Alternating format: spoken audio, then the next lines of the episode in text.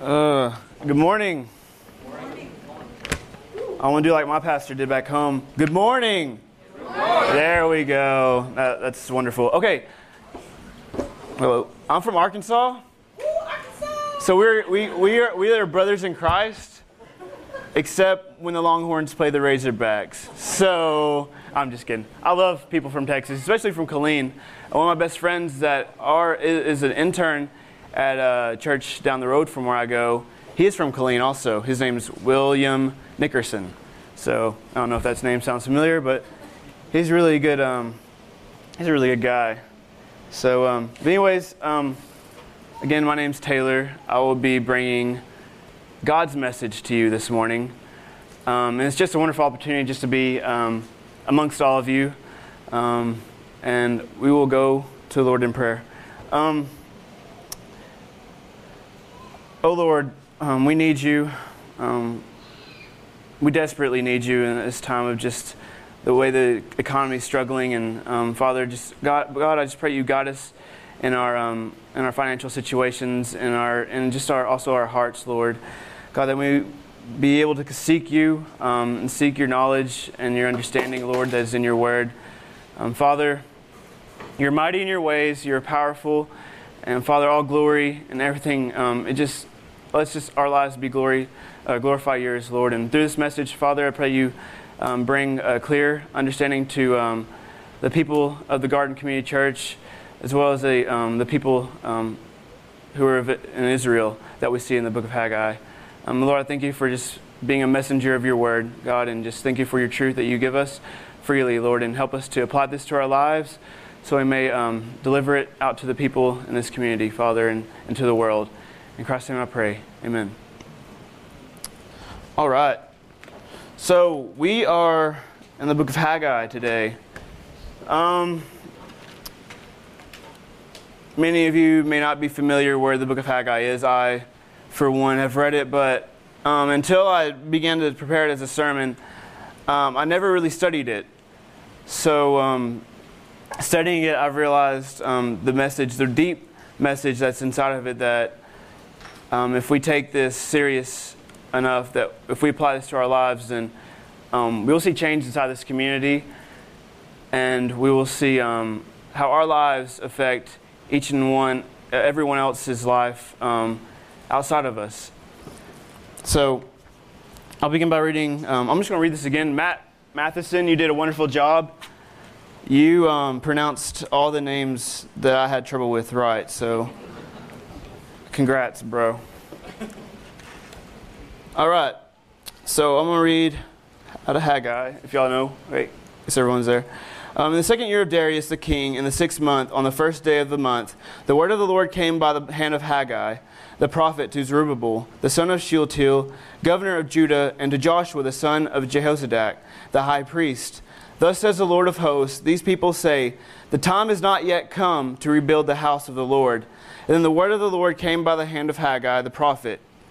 Is it a time for you yourselves to dwell in your paneled houses, while this house lies in ruins? Now therefore, thus you have so, or thus says the Lord of hosts, consider your ways.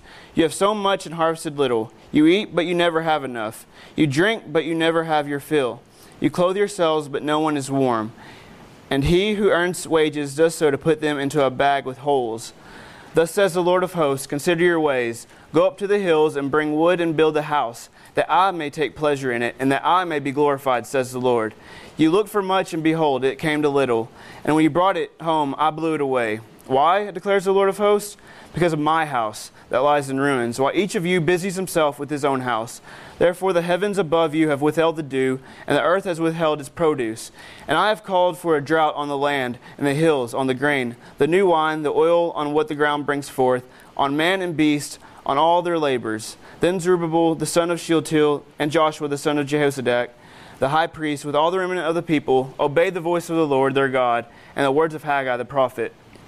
As the Lord their God had sent him, and the people feared the Lord, then Haggai, the messenger of the Lord, spoke to the people with the Lord's message I am with you, declares the Lord. And the Lord stirred up the spirit of Zerubbabel, the son of Shealtiel, governor of Judah, and the spirit of Joshua, the son of Jehozadak, the high priest, and the spirit of all the remnant of the people, and they came worked on the house of the Lord of hosts, their God. On the 24th day of the month, in the sixth month, in the second year of the king Darius. Ugh, that is a lot of scripture. Um, but there's so much profound truth in it. Um, it's just, when I heard Matt read it um, to me, um, it was just beautiful. Um, just every word um, that came from it, it was just beautiful. And, that, and it just, that's how I guess, I remember me and Paul were talking back uh, earlier this week. but, you know, when I, re- when I read this, you know, I kind of take it as, you know, as when I eat food, um, being the Word of God is our spiritual food. but that every word in every paragraph, in every verse, you know, I just took it to heart um, about what every line um, that Haggai wrote down, what it meant, and, and how it can how it can pertain to my life, and, and how I can you know, understand when he says consider your ways or when I can understand, you know, I am with you. And every word that he presents to me and how I can, you know, take that and grab a hold of it and, and grasp it and just hang on it for a little bit and just just think about it, what it means in my life. Um, but first, I'll give you some um, some background. Everyone loves some background, some scripture. But um, in 586 BC, the Babylonians sacked Jerusalem. So, kind of like if you think of the Ra- Ravens, anyone familiar with the Ravens? Quarterback Joe Flacco kind of gets sacked when they play the Steelers. So, yeah. Okay, but Babylon sacked Jerusalem, destroyed the temple, and took most of the Jews into exile. About 50 years later, Cyrus the Persian took Babylon and brought the Babylonian Empire to an end. The next year, he allowed the Jews to return to their homeland and rebuild the Temple of Jerusalem. All of this was owing to the sovereign hand of God fulfilling the prophecies of Jeremiah. Like I said, we know Haggai. He served as a prophet uh, during an incredibly crucial time in the life of the people of Israel. At the same time, that I feel like we are kind of going through right now, with, of course, everyone who listens to the radio station NPR. Is that what it's called? Everyone listens to that. You know, every time I ride with Joel, he's like, got set on and I'm listening to some of the things going down in D.C. Um, but many of you, you know, if you live under a rock, we are going through a big economy catastrophe um, during these days that we're facing. A lot of decisions and a lot of people in our government are needing to step up, and a lot of people in our United States of America are needing to step up. In the same way, we see here in, here in the book of Haggai that, you know, Haggai is just he, it's like he has all this stuff handed to him, and he's going into this, um, into this in the city of Israel, um, and he's, he gets this command uh, to deliver the message to the people to to to take off, you know, everything they have of themselves and put on what God, you know, wants of them to put on, and, and immediately obey, um, and then rebuild, which hence the title. Um, but first, let's look in Ezra 5 2 um, to get a little bit more um, understanding of um, the book of Haggai. You don't, y'all, y'all, don't have to turn there, but trust me, it's in the Bible. So um, we read in Haggai 5 1 through 2. It says, Now the prophets Haggai eh, and Zechariah the son of Iddo prophesied to the Jews who were in Judah and Jerusalem in the name of God of Israel who was over them. Then Zerubbabel the son of Shealtiel and Jeshua the son of Jozadak arose and began to rebuild the house of God that is in Jerusalem, and the prophets of God were with them, supporting them.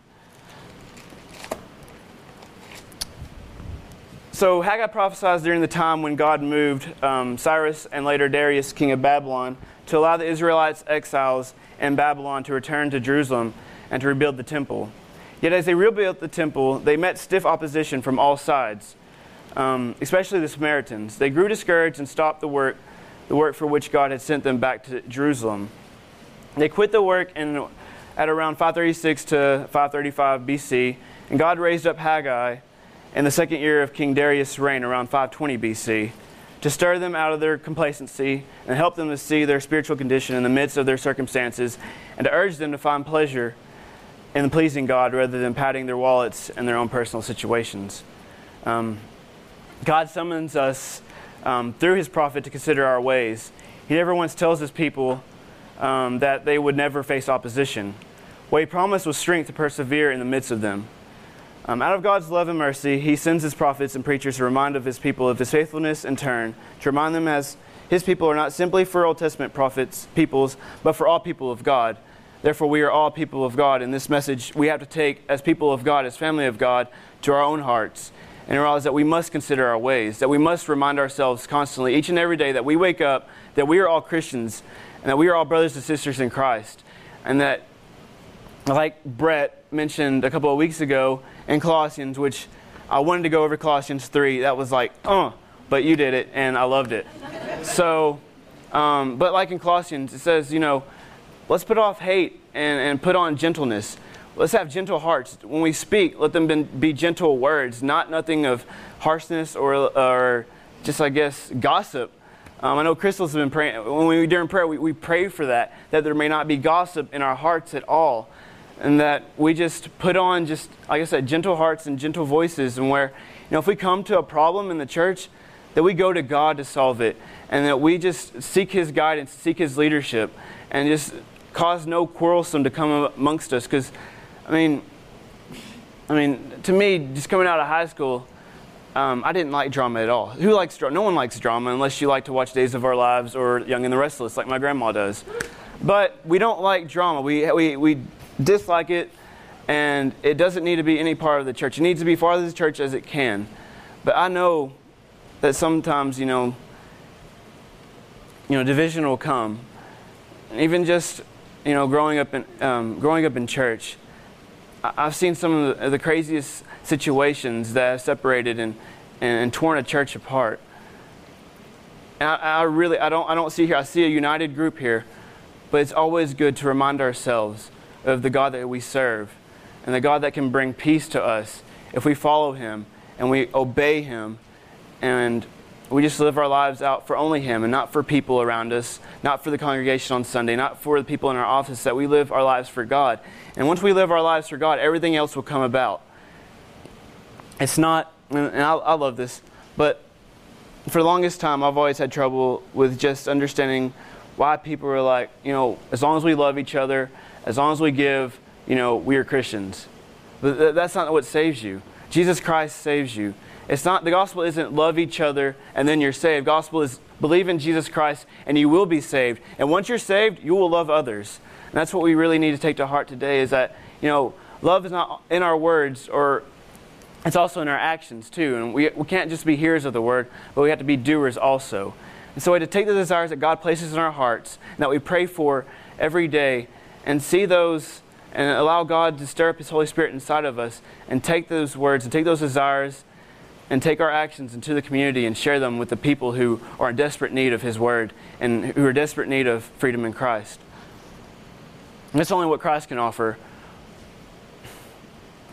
So many times we try to push push that limit of where, you know what, I'm going to do this my way, and you know what, I'm just going to lead these people to prayer on my own. But no, it's the power of God, it's the power of the Holy Spirit that does that. It's not us.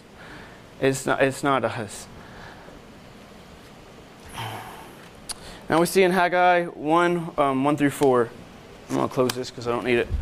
Um, God called his prophet um, to confront some rather influential people amongst Israel. Zerubbabel, the governor of Judah, and Joshua, the high priest. He confronts them with the mindset of the Israelite culture after their providential return back to Jerusalem. These people say the time has not yet come to rebuild the house of the Lord. In verse 4, we see selfish indulgence revealed by the prophet's rhetorical request demonstrated their hypocrisy and misplaced priorities. Where are your priorities today?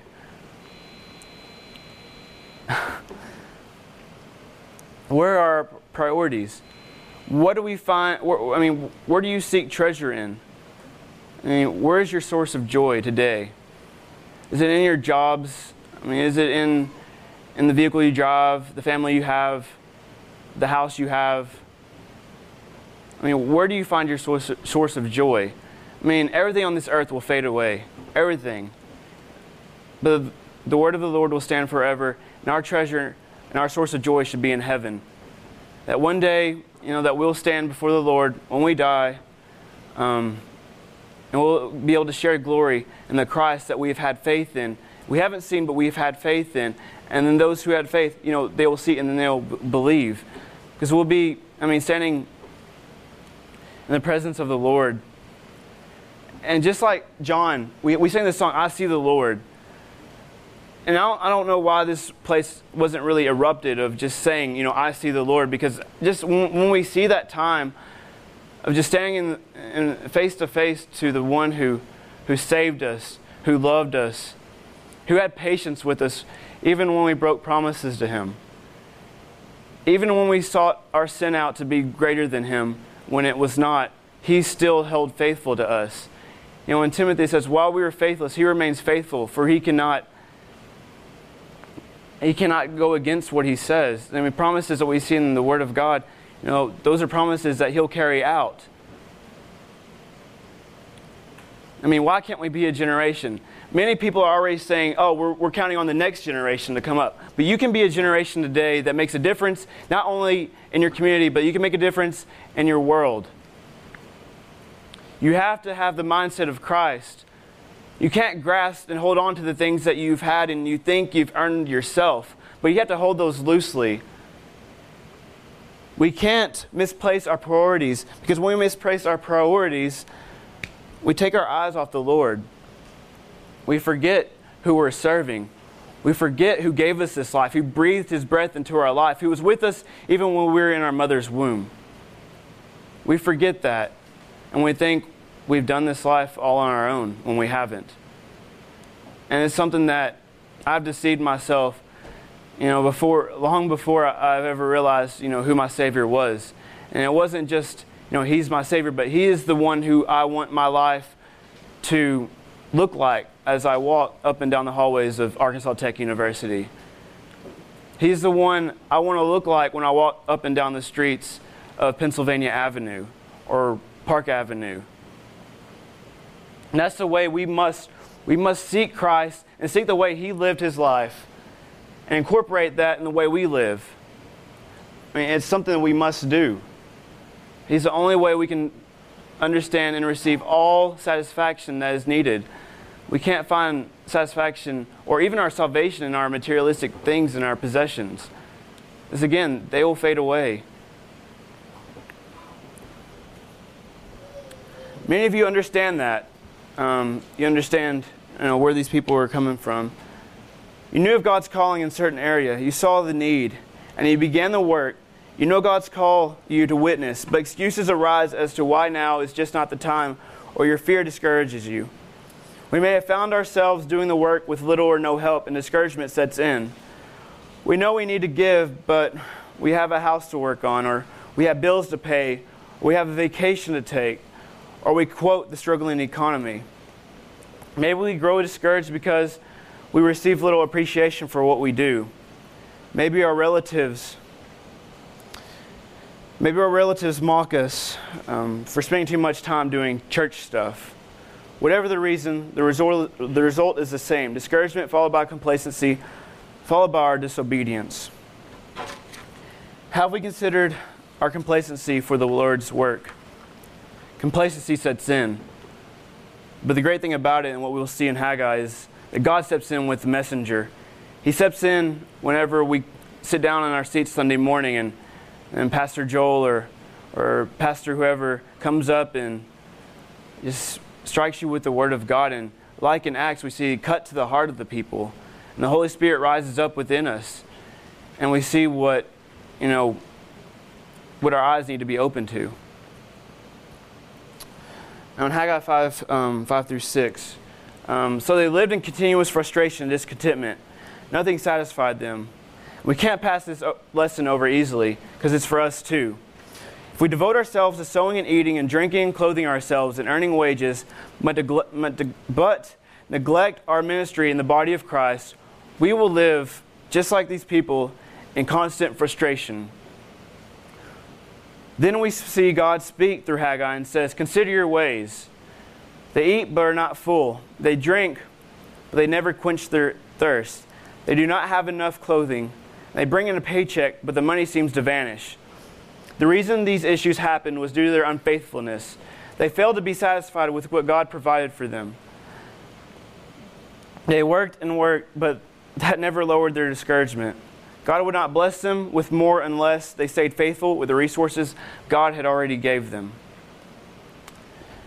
And I thought this would be fitting because Joel went to Spurgeon College, so but anyways, Charles Spurgeon once noted, if men are selfish and keep their wealth to themselves and rob God of his portion, they shall not prosper, or if they do, no blessing shall come of it. Now let's look at the ultimate point of this passage. The ultimate point of this passage is not about building programs, Old Testament style specifically, or about giving in general. The ultimate point lies in your attitude and your obedience to God. Do you love Him? Do you delight in Him above all things? I mean, what is your source of joy and where does your treasure lie?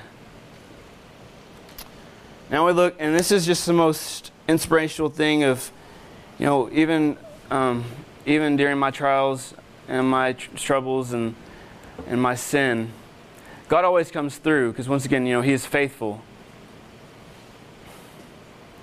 So we see His faithfulness towards His people in, in Haggai 1 uh, 7 through 11. Again, God commands His people to consider and evaluate their ways. They wanted more pleasure in their own ways than in God's ways.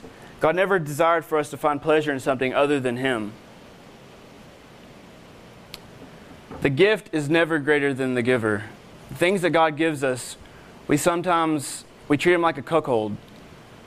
We we ta- we ask Him for for stuff, and then we commit idolatry, and when we take so much pleasure in this this item that we forget who God is and we forget that God gave this to us. And so many times, um, even in my high school career, uh, just playing baseball, that I forgot who the God who gave me the talent, who gave me the ability to play baseball, who gave me the, the long arms that I thought were just freakishly too long. But know, I'm 5'10, but I have a six foot wingspan. It's just crazy. And there's a mouse back there. So praise the Lord. Um, but how through my long arms, how, how it created velocity, and how I was never an individual who was able to go to the workout gym and build up strength. I tried everything. I tried muscle milk. I tried all this stuff besides steroids um, to become stronger. But it wasn't. Can I can I get the mouse? The long arms I'm not the guy from Fantastic Four. What's his name? Like Stretch Armstrong? No, that's a character that we had when we were little. When I was little. Um, but we can't overlook the talents and the abilities, the intellect that God has given us. We, we, we can't at all because, like I said, you know, once we our focus is on that, our focus tends to leave away from God who, who is given to us. And He didn't have to do that the jobs you have today, the cars, the houses you have today, your children, your wife, your husband, um, your family. He didn't, he didn't have to do that for you, but He did because He loves you. He gave you encouraging siblings, He gave you encouraging family members um, that are there to, to keep you going each and every day. I mean, don't take them for granted. Um, um, this morning, um, I, I was just I, I stay up late. That's, that's who I am. But this morning I was just going through. Um, everyone has a Facebook. Not everyone, but not Miss Gwen. I know you don't have a Facebook, but um, I was going through Facebook and um, someone posted that one of my friends had, had passed away. Um, he, he battled cancer for the longest time, and and cancer in a way kind of brought him to Christ. Um, but he, he finally uh, he passed away this early this morning and there's a lot of people, even, even my pastor back home, um, is very saddened because my pastor was really one of the big um, influences um, in bringing Christ um, um, to Melvin. But he's with the Lord now. But a grade above me, the class of 2008, so far as, as I've been graduated from school, there, there have been about five deaths um, from young from young men in, in that um, in that age group in that class. Um, many people, like we see Amy Winehouse, who just passed away, we see that as a tragedy.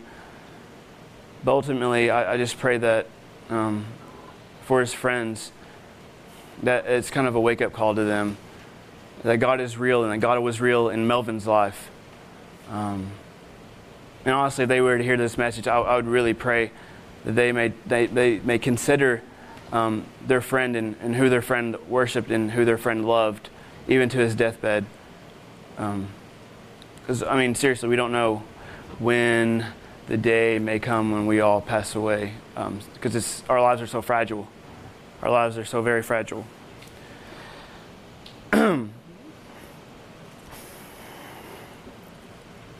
when God calls us to repentance, He's not merely calling for a change of mind or a change of philosophy that remains eternal. Repentance is a call to action. He says, Consider your ways, go up to the hills and bring wood and build a house. Four must do's in these two short sentences consider, go, bring, and build.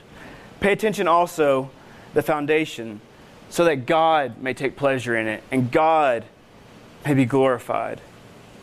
God desires that our pleasures and his pleasures are the same. He desired a house as a testimony to the nations that God is still among his people and active in the world. As a reminder to the people of Israel that God kept the covenant he established with Abraham. He is always there, he's always faithful, he keeps his promises.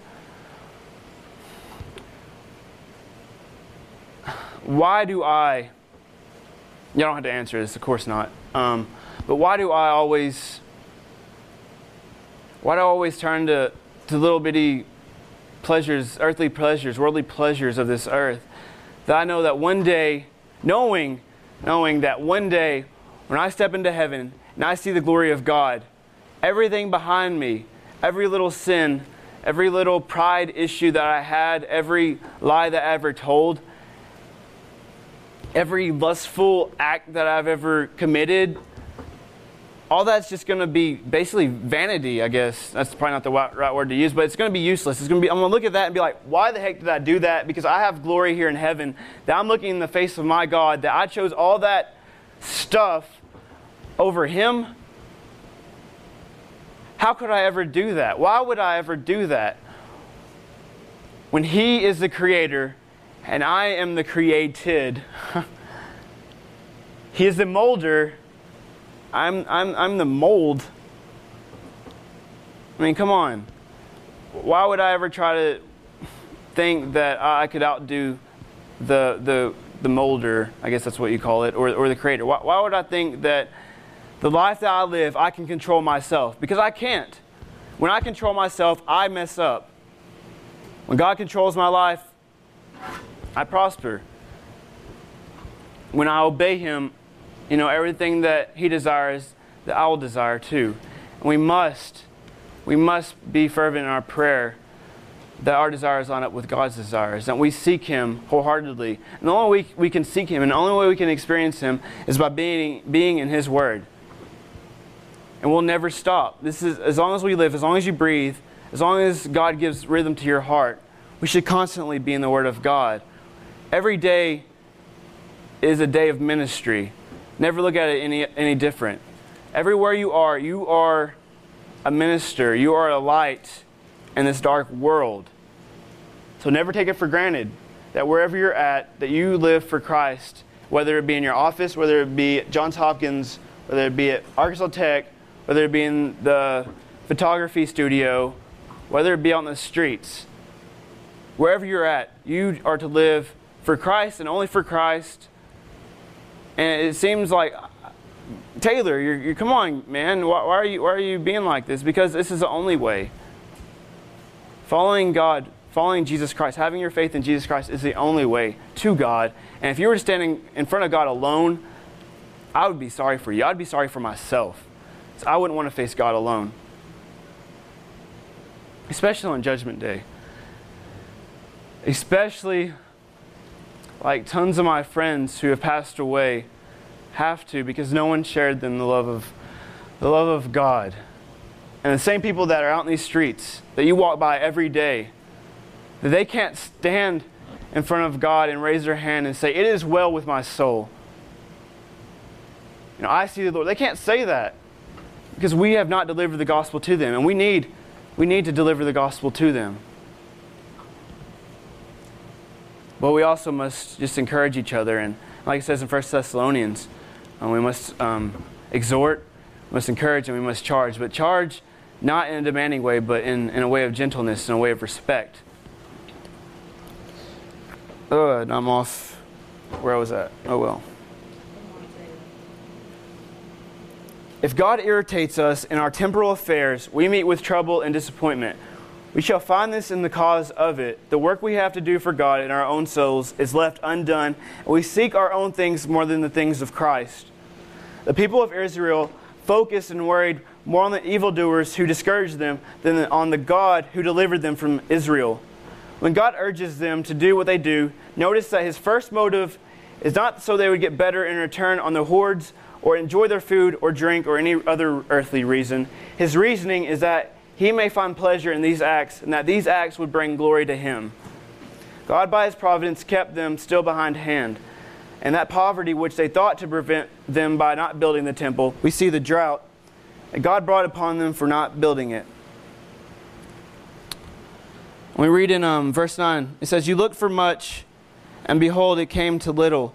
And when he brought it home, I blew it away. Why, declares the Lord of hosts? Because of my house that lies in ruins. Now, God is being an egomaniac to me. And he has every right to be. It's his prerogative right. Because if I were God, and I see these people that I've delivered out of not only uh, Egypt, not only did I give them tons of prophets, um, tons of uh, my promises, and yet they still don't understand that I am God and that my house takes priority over any of your houses, then I'd be pretty, I'd, be, I'd be upset. Um, and I would definitely give them the lecture um, as God gives them here. Because of my house that lies in ruins, while each of you busies himself with his own house. So these people are throwing a party. They're like, you know, I want to try to make my house look the best. I want to have these little bitty fancy things. I don't even know what the houses looked back back then. Um, they might have had. Use your imagination. Um, seriously, they're so caught up in their own things, in their own houses, they they forget they forget because they busy themselves with their own house. They forget God's house, that it's lying in ruins. It's lying in ruins. I didn't realize, um, I didn't realize till about 3:17 a.m. this morning how this scripture, how these 15 verses can apply to you and I. And I gave Joel a little preview of it. I don't know if he what he's thinking, but um, but anyways, so these people, give you a little summary of this. These people so caught up in their own things that they forget to build God's house. They rebuild God's house. So God stirs up their spirit inside of them, and they go and in the end rebuild their house and start working on the house of the Lord. And He's glorified, and He says, "I'm with you." Um, you, you don't have to raise your hand. All of you in your minds are probably going to raise your hand. But how many people want to take the church out to these streets? And how many people want to take the people in these streets to be a part of their church, whether it be the Garden Community Church or any other church in this community? There's a lot of people that would want to do that.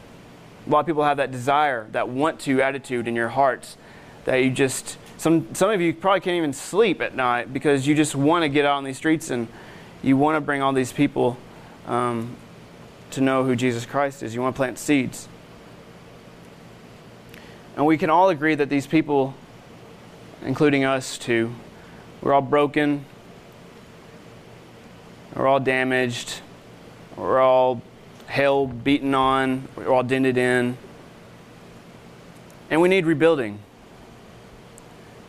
And then, like this church, they rebuilt the physical church. So, also, there are churches out there walking around the streets right now looking for drugs, looking for sex to fulfill their pleasures.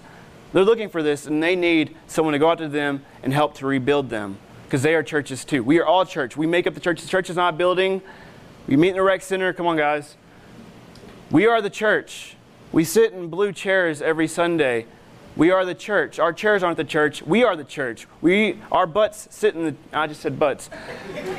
our butts sit in these chairs and that makes us the church. The people make the church. The church building doesn't make the church. So there are tons of churches lying in ruins out on the streets right now who need hope in Jesus Christ, who need something to free them from their addictions.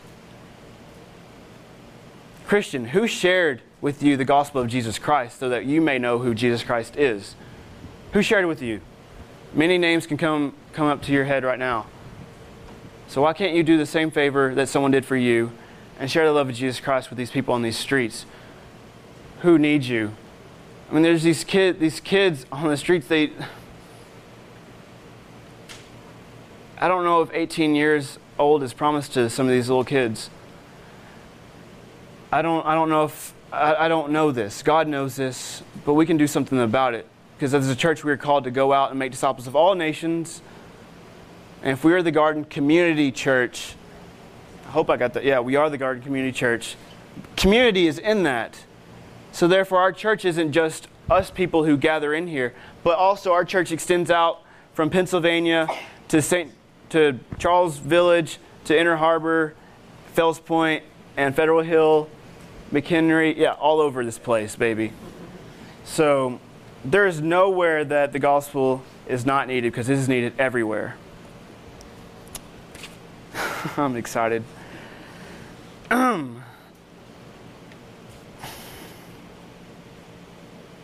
So, how do we rebuild the church? How do we rebuild the Lord's house? Clearly, there are numerous church programs that we can become involved in to help reach out to others.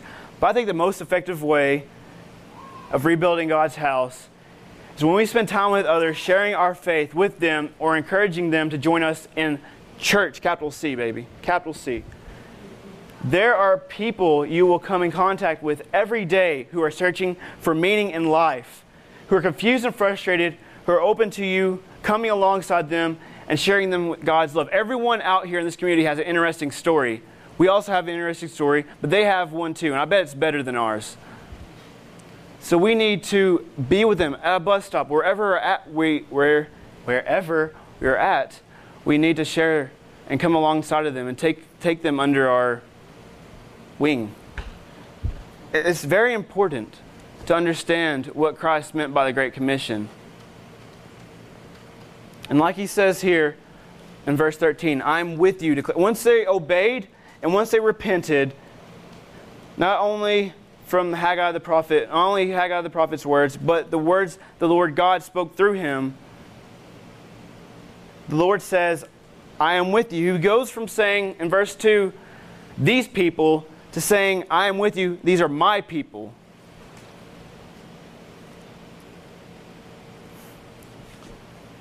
And just like in Matthew 28 20, we see that Christ says, I am with you even unto the end of the world. Haggai reports that Zerubbabel and Joshua and the people obeyed and began to work on the temple on the 24th day of the sixth month. 624, that's my birthday, but not that long ago. So after 18 years of neglect and frustration, the people began to learn their lesson. We may resist people coming in and condemning us in an area that falls short of God's standard, but does that say more about us than anything?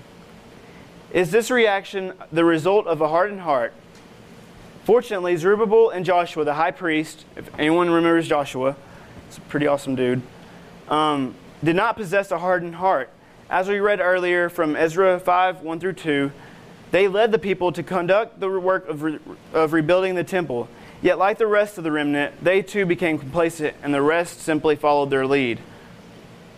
Praise God that we have people like Joel Kurz, and we have people like preachers who, who go out and devote themselves all over this world to preach the gospel of Jesus Christ. Praise God that we have someone like that who can hold us accountable. And praise God that we have our accountability partners that can hold us accountable and encourage us along our paths that we go in this ministry um, with God. Ministry is not something you do for God. Ministry is something God does through you, and even in spite of you.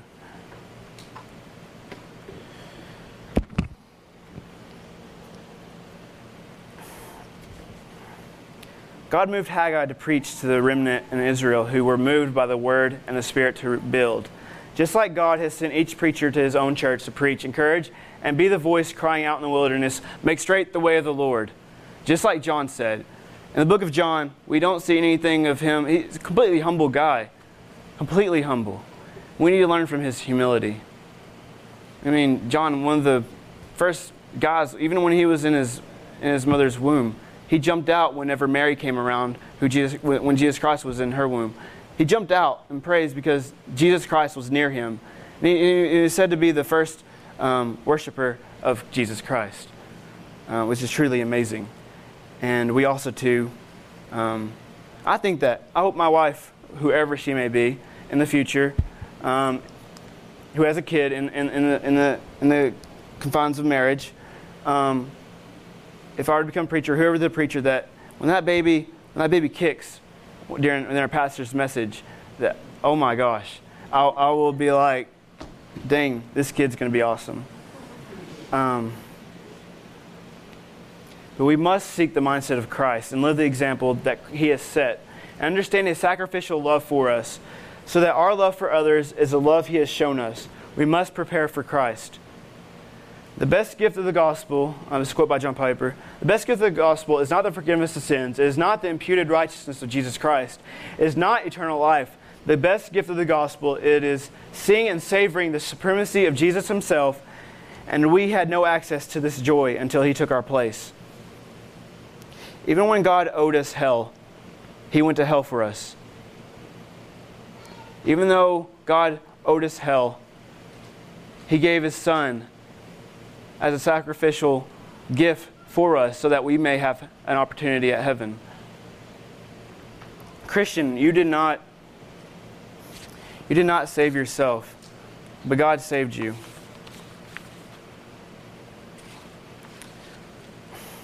For while you were dead, he made you alive. We see that clearly. That while you were dead, he made you alive. While I was wandering out, looking for ways that I can try to do this life on my own, he sought me out. He put someone in place who brought me, who actually a 10 year, 10 year old little boy. Uh, when I was 10 years old, me and one of my best friends, Hunter Hawkins, we, we prayed the Lord's Prayer together after two years of just wondering and being curious about who this God is, because we, we both grew up in church and we prayed together. And it's one of the things I'll, I'll never forget.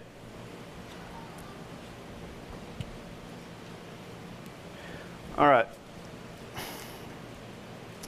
In 14, it says, And the Lord stirred up the spirit of Zerubbabel, the son of Shealtiel, governor of Judah, and the spirit of Joshua, the son of Judah, son of Jehozadak, the high priest, and the spirit of all the remnant of the people, and they came and worked on the house of the Lord of hosts, their God, on the 24th day of the month, in the sixth month, in the second year of Darius the king.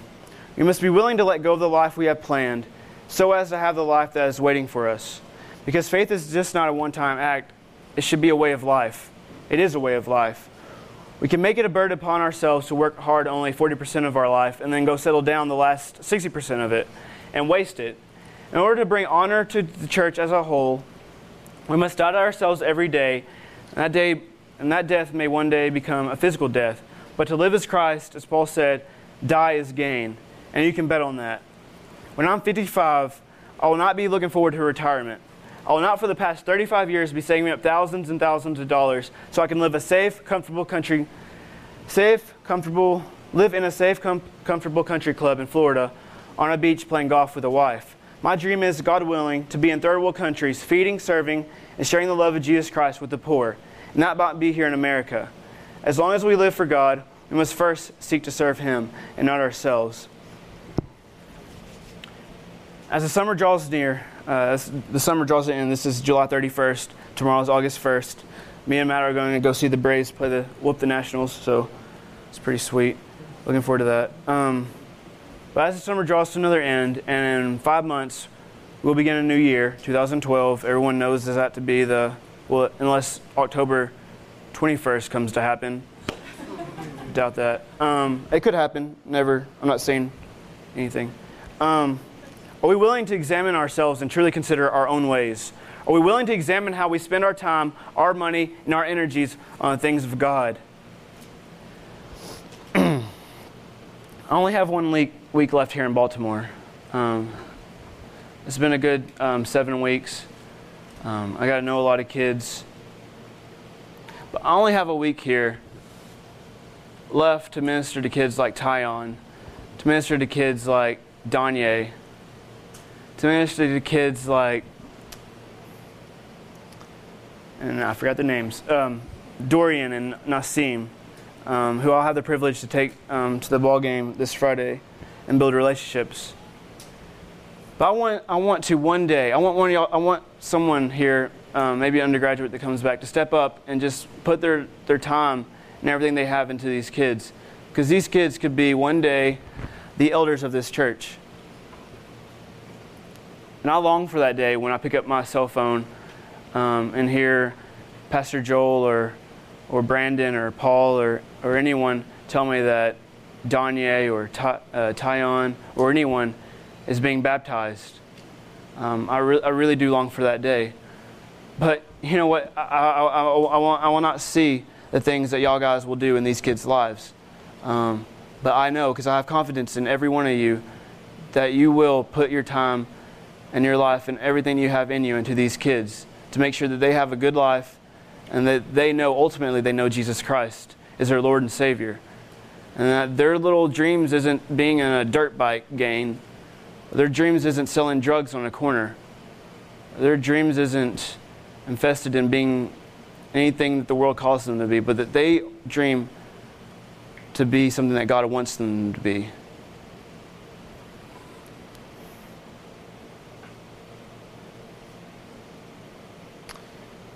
And in order for that to happen, we must consider our ways first.